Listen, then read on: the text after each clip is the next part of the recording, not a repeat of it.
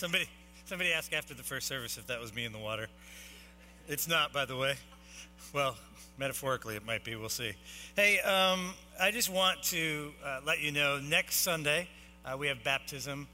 Um, it, it's going to be a great Sunday. We have a lot of people who have expressed a desire to be baptized, and I want to give you a chance to be a part of that. So if you have said yes to Jesus, uh, even if you said yes to Jesus during the worship service, um, your next obedient step is to be baptized, and we would love for you to do that. So immediately following the service, if you would just come down to the front, and if you would find Norflet, I think he's somewhere, maybe just snuck out, but anyway, you know who Norflet is, guy that preaches, a little darker complexion than me.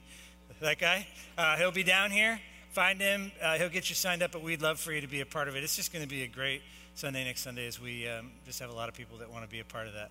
Hey, we are jumping into, swimming into, diving into, falling into Jonah. A lot of ways I could say that, right? Uh, yep, we're getting into Jonah. And I want to start by just kind of telling you why did we call it Overboard? Why did we call the series Overboard? It's, it's kind of obvious. Like there's this scene, right, where Jonah gets thrown off the boat and he's in the Mediterranean Sea. And so there's this man overboard. But really, what we wanted you to start to see as we go through this uh, exciting series is that when you read the book of Jonah, the the different characters of the story, the, the responses of the people in the story, it is just it is a book full of extremes.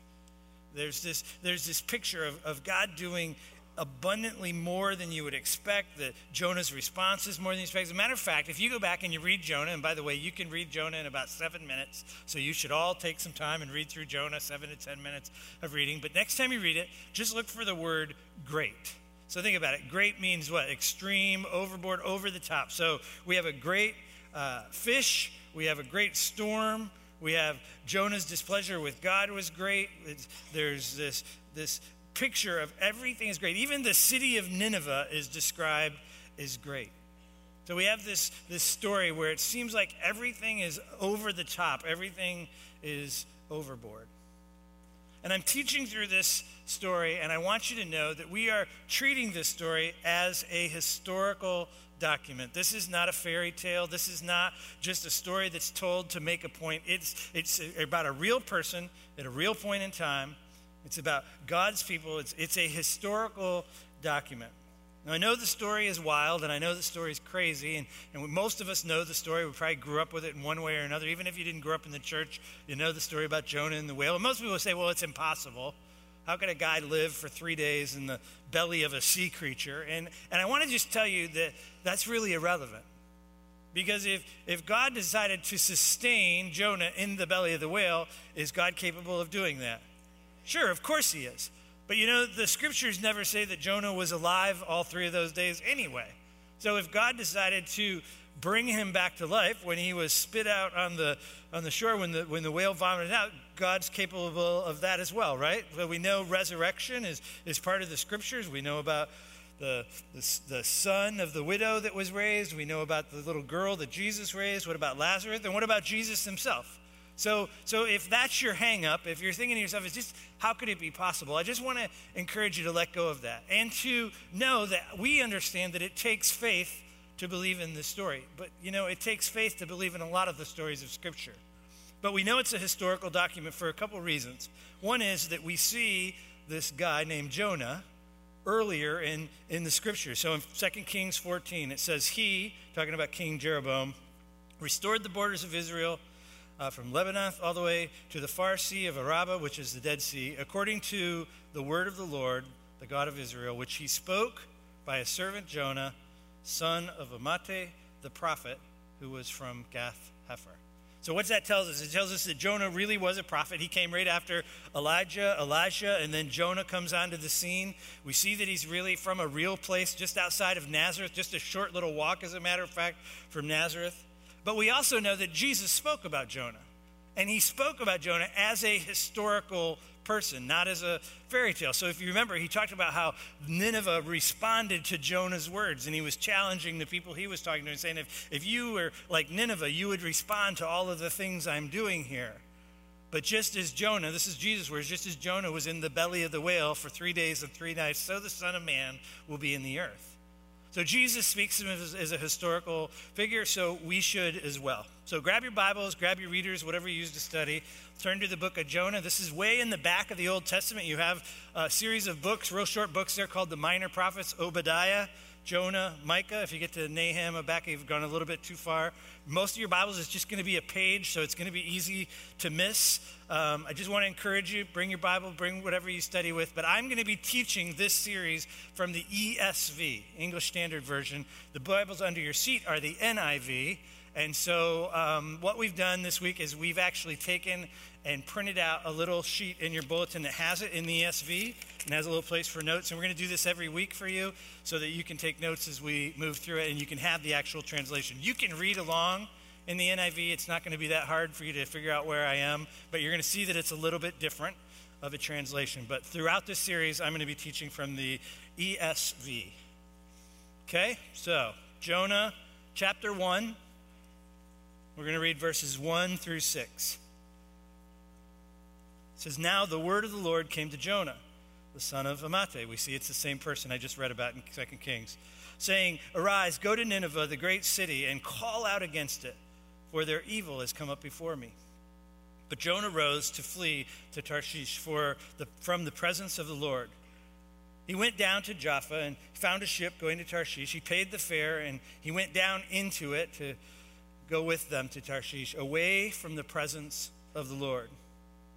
Verse 4 says, But the Lord hurled a great wind upon the sea, and there was a mighty tempest on the sea, so that the ship was threatened to break up. The mariners were afraid, and each cried out to his God. And they hurled the cargo that was in the ship into the sea to lighten it for them.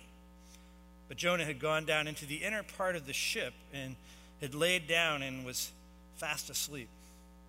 So the captain came and said to him, What do you mean, you sleeper? Arise, call out to your God. Perhaps the God will give thought to us that we may not perish. I don't know about you, but when I read stories like Jonah, when I read stories of the patriarchs in the Old Testament, I often find my first response to them being highly critical of them. I see their behavior and think, how could you be so dull? Right? So so you read the story of the exodus. You all know that story right? So we have we have god's chosen people and they're in slavery and then god brings those 10 amazing plagues and a, a way of showing them that his hand is with them. And then remember they go and then he he parts the red sea and they go across on dry land and then he brings the red sea back in and he destroys the most powerful army in the world at that time. And then he get, like makes water come out of a rock and he makes bread fall from the sky. And yet the people are like like they never even seen God. They don't know anything about God and they complain about God. And I read that story and I think, how is that possible? Because if I'd have been there, yeah, if I'd have seen those things, I would never doubt God. If I'd have seen the Red Sea split, you know, I'd be believing on God. I, and so I have this critical spirit. I read the book of Jonah and I think, how could Jonah be so, so dull? How could Jonah be the kind of person he is? And, and kind of what I want you to hear here, hear here, is we read the stories of the patriarch, and their journeys are there partly to show us how we are not to behave, but they're really in the scriptures to show us our own heart. When we read the story of, of the Exodus, when we read the story of Jonah, when we read the story of David and, and what he did with Bathsheba, the, the purpose of those stories is to give us a window into our own soul. And the best thing you can say as you read those stories is not, how could they be so dull, is, how am I just like them? God, show me how their behavior and my behavior are similar. Because that's really the, the heart of it. God is trying to get at something that's in our stories. Our stories are really their stories, they're windows into our soul. And we need to glean what, what God has for us as we move through the story. So we see this almost ridiculous response on the part of Jonah. It seems so out of, out of what we would think would be the right response. And we can get critical or we can say, God, how am I like Jonah? Because we are. Because Jonah's story is our story. Jonah's story is my story. Jonah's story is your story. One of the commentaries I read this week talking about Jonah. This is by Matthew Henry. He said, Jonah is best understood by those who are acquainted with their own heart. And with that, I want to pray. Lord, I pray that you would help us to be acquainted with our own hearts. I pray that you would show us ourselves in a way that maybe we've never seen before. Lord, I pray that you would take us to places internally that we've never been. Pray that you would peel back the layers of denial and show us our heart so that we could be fully devoted followers of you. Lord, I thank you for your, your scriptures that say that the word of God is sharper than a two edged sword, that it can do surgery, separating bone and marrow. Lord, I pray that you do surgery this morning and in the weeks ahead as we study through this amazing story of Jonah. Help us to be more familiar with our own hearts. In Jesus' name, amen. The book of Jonah, most of your translations that you're looking at probably starts with the word now. It says, Now the word of the Lord came to Jonah. But if you go back and you look at the book in the original Hebrew, the first word in the Hebrew language is the word and, A N D. You may even want to write that. If you take notes in your Bible, you may want to write it there on that sheet of paper I gave you. You may want to write it. And, and the question we got to ask is why did they change it from and to now? And I think probably they changed it because they were just trying to follow good grammar rules. Like you don't start a sentence with the word and. You probably don't start a whole story with the word and because everybody would be like, and what? Why do we start with and? But I actually like that it starts with and because it serves as a reminder that this story fits in the middle of a narrative. That there is this narrative of God pursuing his people, that God desiring to save his people through a chosen group of people. God is going to bring about salvation. And so when you read it and it starts with the word and, it's just a great reminder for us that this is part of a broader narrative, that it doesn't just happen alone, that it's part of something that God is writing. So the, the passage actually says now, or and, the word of the Lord came to Jonah. One more little point of just, just helping you out here is that when you see the, the word Lord in your Bible or in the page that I gave you, and it's all caps, it's L O R D in all caps, it's all caps there for a reason. So in the original Hebrew, whenever you see all caps, that's the word Yahweh. But the Jewish people don't speak the word Yahweh. So as they began to translate the word of God, because they knew they would be reading it out loud, they began to take every time the word Yahweh was there, they would write the word Adonai, which is Lord, and then they would, would capitalize it. So they wouldn't accidentally say the word of Lord because they, they made a rule, if you will. It's not in the Bible, but they made a rule that you couldn't say the name of God. It was taken from the commandments. Don't take the Lord's name in vain. They never wanted to accidentally do it. So if you just never say his name, then you're not going to take his name in vain. And so it just became a way of of doing it. But, but what I want you to know is as you're reading through the Old Testament, as you're reading through Jonah, every time you see L O R D in capital letters, if you want to in your mind, you can just say Yahweh. So the first sentence of this is, and the word uh, and the word of Yahweh came to Jonah. It means God spoke to him. God actually speaks to Jonah. I think it's fascinating that, that, that God says to Jonah, and there's nowhere in here where we see this inner dialogue of doubt, right? Jonah doesn't say, eh, Really? He doesn't say, God, did you actually say that? Jonah has this deep understanding or an ability to hear the voice of God in a way to have really no doubt about what God is saying. And the question that I would ask you is, is do we still have that ability? Does God still speak? And can we hear God in such a way to be sure to say, that was God speaking to me? And this is an important question for us to answer. It's a great place for us to start because the word of the Lord came to Jonah. The question is, does the word of the Lord still come? Does Yahweh still speak to you and I? Jesus actually said in John 10, My sheep listen to my voice. I know them and they follow me. Yahweh spoke to Jonah, and yeah, Yahweh still speaks.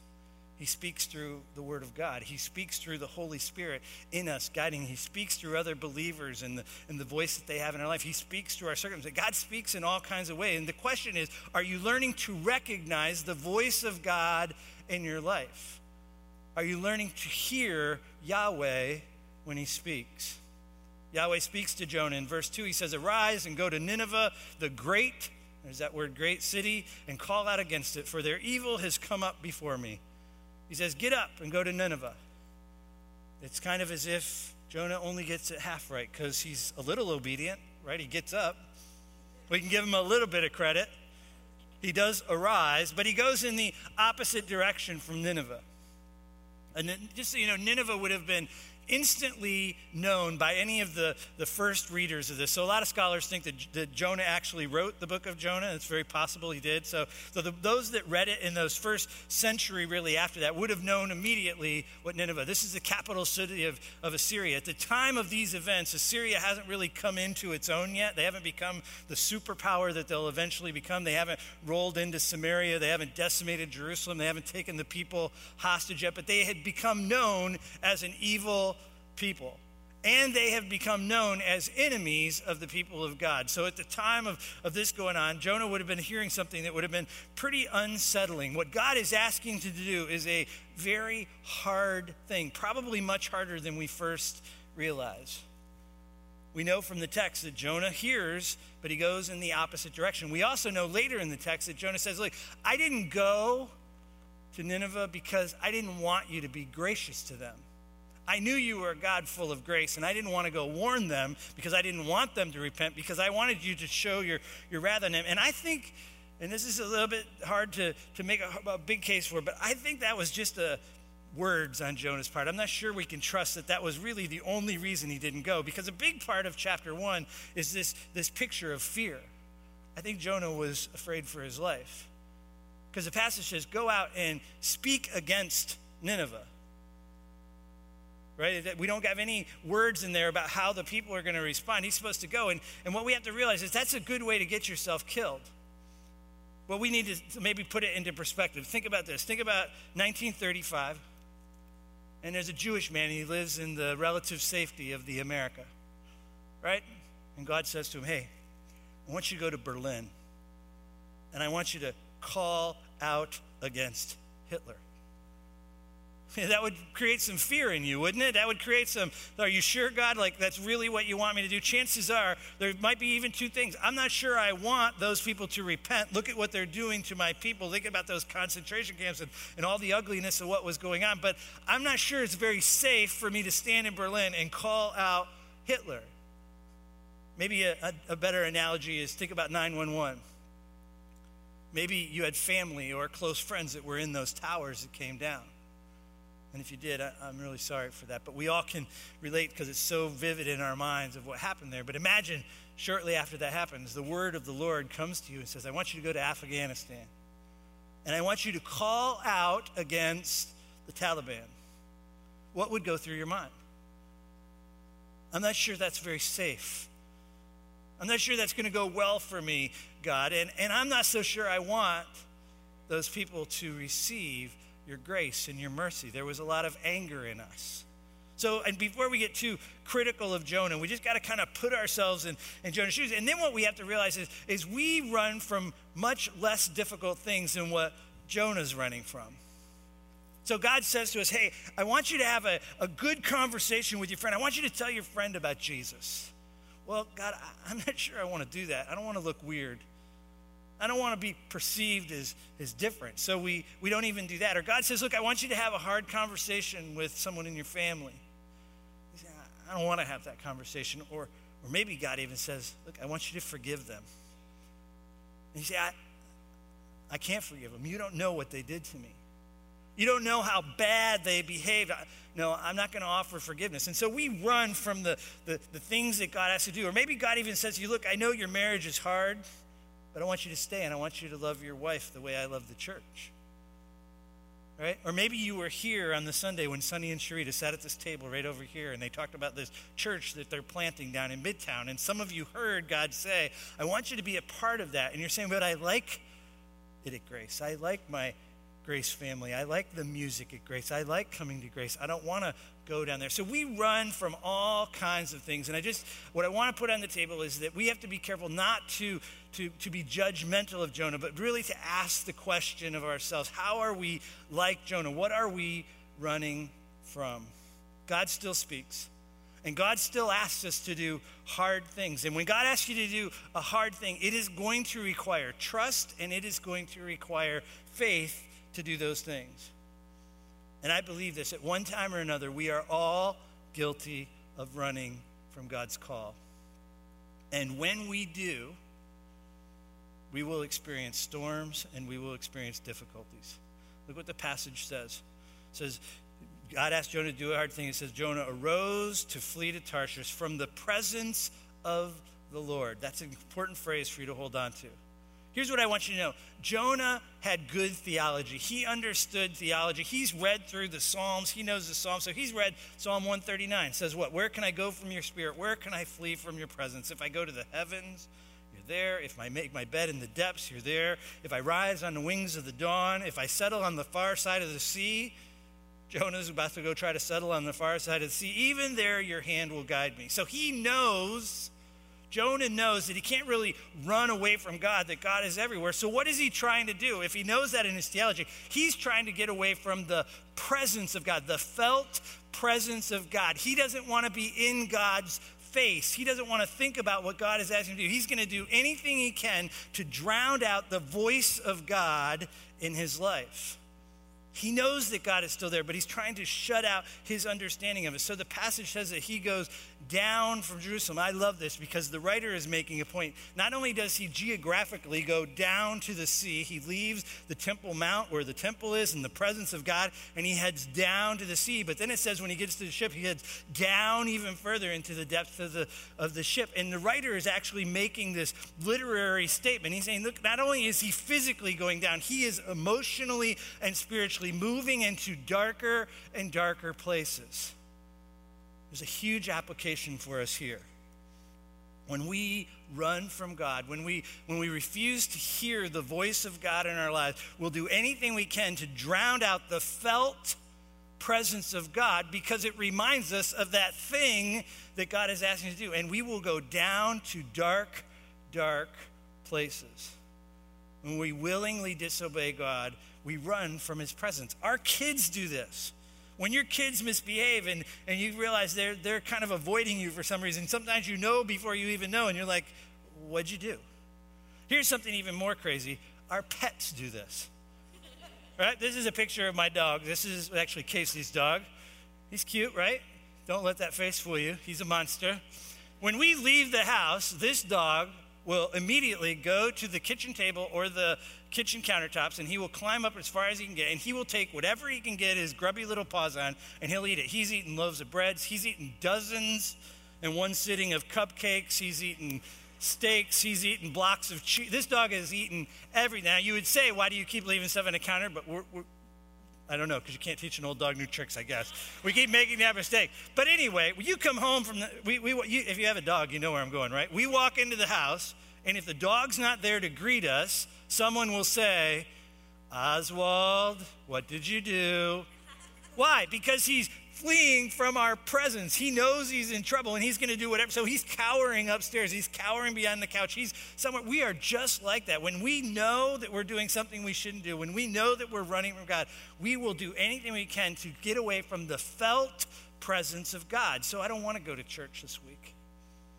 I don't want to hang out with people that are doing that Jesus thing because they just remind me. I don't want to read the Word of God because it's all a reminder. So you'll stop doing the things that you need to do to hold on to the presence of God because you don't want the presence of God because it's just a reminder of that thing that you're running from. When we refuse to do the things God is asking us to do, we will find ourselves going down into dark places. Just like Jonah, deeper, deeper into places we shouldn't be. We'll do anything to drown out the voice of God. Sometimes even turn into things like alcohol or drugs or sex or Facebook or music or work or sports or hobbies or food or entertainment. We will take things that are good gifts from God and we will twist them around and we'll use them as a way of dulling our senses and hiding ourselves from the felt presence of God, things that are even necessary in our lives. We can abuse them and make them idols in our lives. Just like Adam and Eve, we hide from the presence of God because we know we've been disobedient. And God comes looking for us, He pursues us. And He starts with a gentle word Where are you? And if we respond, we can avoid some of the trials. But I can tell you, the longer you resist the voice of God, the more He turns it up, and He eventually will rock the boat. And that's what he does for Jonah. So look at verse 4. It says, And the Lord hurled a great wind upon the sea, and there was a mighty tempest on the sea that the ship was threatened to break up. Yahweh hurls a great wind. The word hurls there is the same exact word we'd use to throw a ball, to throw a rock, God throws the wind at the ship. I love that picture because it's just a reminder. It's just not any storm. God is literally throwing the wind at the ship to get Jonah's attention. He is doing whatever he has to do. And it says a mighty tempest came up. In the King James, it actually says a continual whirlwind was around him. How many of you are in a continual whirlwind? How many of you can feel the wind being thrown against you? How many of your boats are being rocked? And God is doing it to get your attention. This isn't about God's punishment. Remember, whenever God does something like this, it's out of love. God is doing this to get his attention, to call him back to the very thing that he needs to do. God is doing whatever it takes to get Jonah's attention. I don't know about you, but at this point in the story, I begin to feel sorry for the sailors because really they didn't do anything to deserve this. They just put this passenger on their boat and they're just going across. God is hurling the wind at their ship. They are caught in the crossfire of this storm. Now, we'll see as we continue to study that this actually works out for their benefit because they get to hear about this God Yahweh. But right now, they're just stuck in a nasty storm as innocent bystanders to this story. So far, we've seen God still speaks. He asks us to do hard things. When we are, are asked to do those hard things, it's going to require trust, it's going to require faith to do it. But if we refuse to do it, we will find ourselves running from the felt presence of God, doing anything we can to keep our sense of God numb.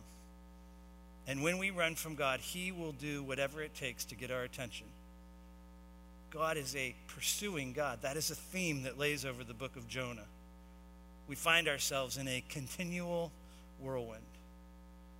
And here's the deal not only do we suffer, but the people around us suffer as well.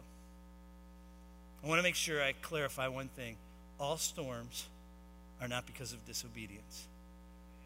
All storms are not because of disobedience, but can I tell you, you probably know when they are and you can deceive yourself but one of the great indicators of whether or not this is this is out of disobedience is are you fleeing from the presence of god? Are you running to the presence of god to get you through that storm? Or in the midst of the storm are you saying i don't want to go to church.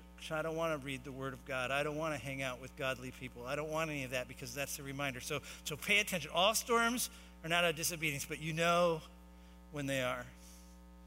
The key is are you hiding from the presence of god? Look at verse 5 says, But Jonah had gone down into the inner part of the ship. There you have that language of going further and further down. Inner part of the ship had lain down and was fast asleep. And the captain came to him and said, What do you mean, you sleeper? Arise, call on your God. The storm is intended to wake Jonah up from his sleep. I think it's fascinating that, that you have in this story these pagans who know what they need to do. They don't even know who God is, but they know their only hope is God. And so they cry out to whatever God they know of, whatever God has been explained to them. And it says each cried out to their own God. And then the best advice of the entire book comes from a pagan who goes downstairs and says to Jonah, Wake up and cry out to your God, and maybe he will see us and we will be spared. The storm is sent to wake Jonah up. Ephesians 5:14 says, "Wake up, sleeper, rise from the dead, and Christ will shine on you." God still speaks. God still asks us to do hard things. When He asks us to do a hard thing, it will require trust. It will require faith to do it. And when you refuse to do it, you will run from God and do whatever you can to numb your senses from the presence of God. And when you do that, God will send the storms to get your attention and the people around you will feel the effects of the storm.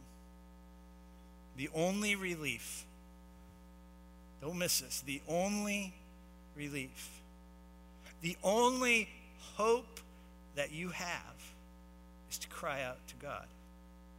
He is the only one that can calm the storm because he sent the storm. Remember that story of Jesus in the boat with the disciples, and Jesus is fast asleep, and the storm is raging, and it says all the disciples feared for their life. They were so afraid of the storm, they thought they were going to perish, and they go and they wake Jesus up. There's some similarities to these stories. What did Jesus do? He got up and he said a word, and the storm ceased. It's an image for us what to do in the midst of the storm. Turn your heart back to God. Cry out to God and say, God, I need you in this, in this moment. Lord, I, I'm sorry I ran from you. I need you. And allow God to calm the storm. It's the only hope that we have.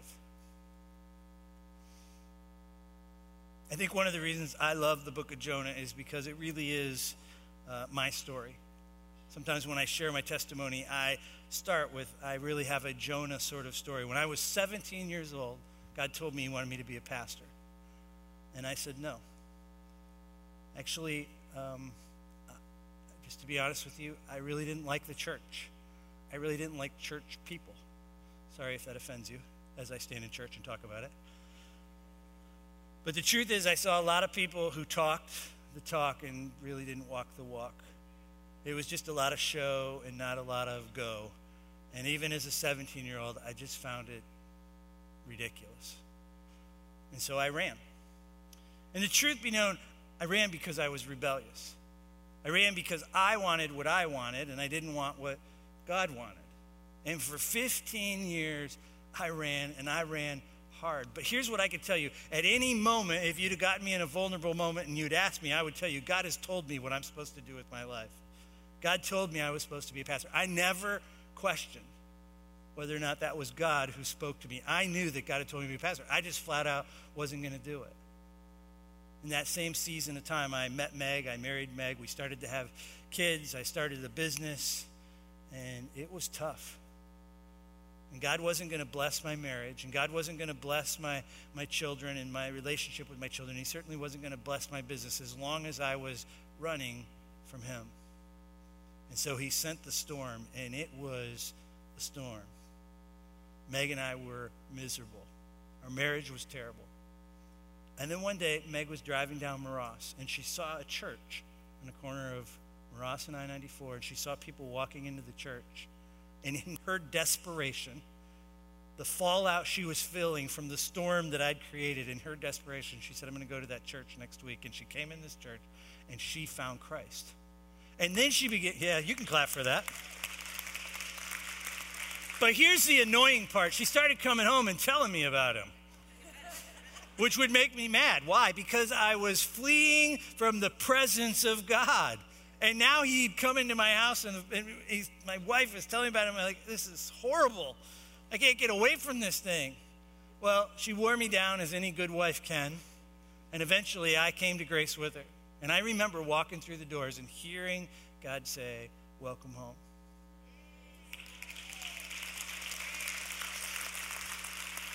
God sent that storm, but He sent that storm to not, it, there was an element of, of discipline in it, but it was out of God's love. Do you see that? That God was so actively pursuing. For 15 years, I was running from him, and he never stopped chasing after me. That's what this story is about. That's what we're going to see in Jonah. God is a God of grace, God is a God of mercy, God is a God of forgiveness, and he's pursuing you and saying, Cry out to me.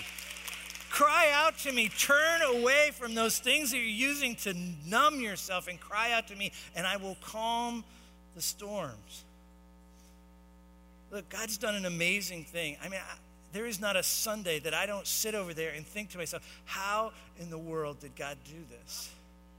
How is it possible that I get to lead in this context after all I did against God? God is a God of mercy, God is a God of grace, and He's calling you back. That was over 21 years ago.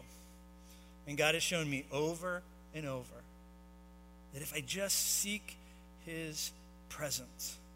If I just hear and obey, something we talk about all the time, hear and obey, that, that God is going to bless me, that God is going to walk with me, that there's going to be this new sense of God's presence in my life.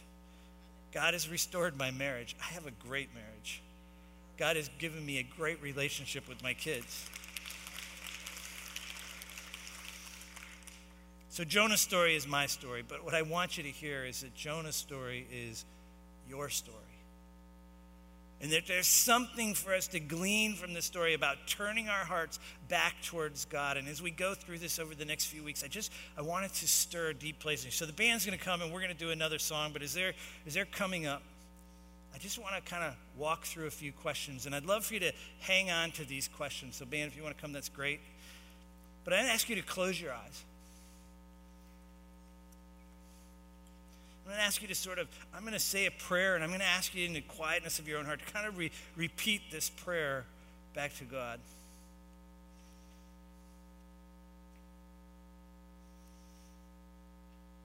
But I pray that, that you would show me what you want me to see this morning and the weeks ahead. Lord, I pray that you would give me insight into my own heart.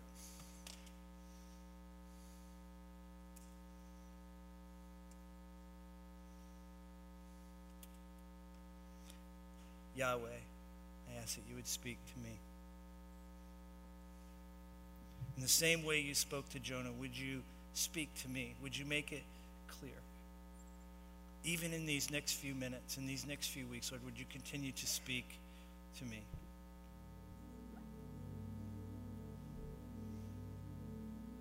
God, where am I running from you? Show me. Show me where I'm hiding.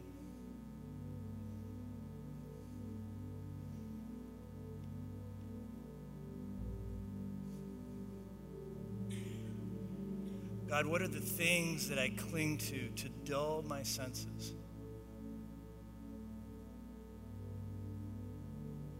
Show me the worthless idols in my life.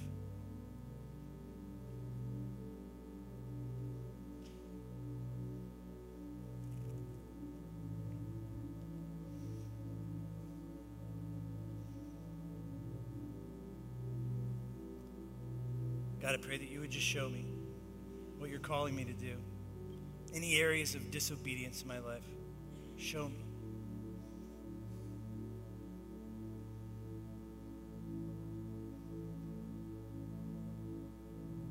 Lord, as we sing the song, I pray that you would move in our hearts, that we would literally call upon the name of the Lord, the only name that saves,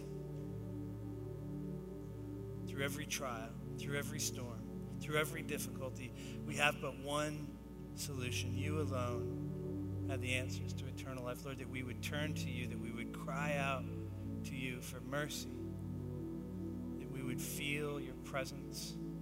Lord, I pray even this morning that you would begin to calm the storms with a word. Jesus' name, amen. So we're going to sing. My encouragement to you is sing it as an anthem.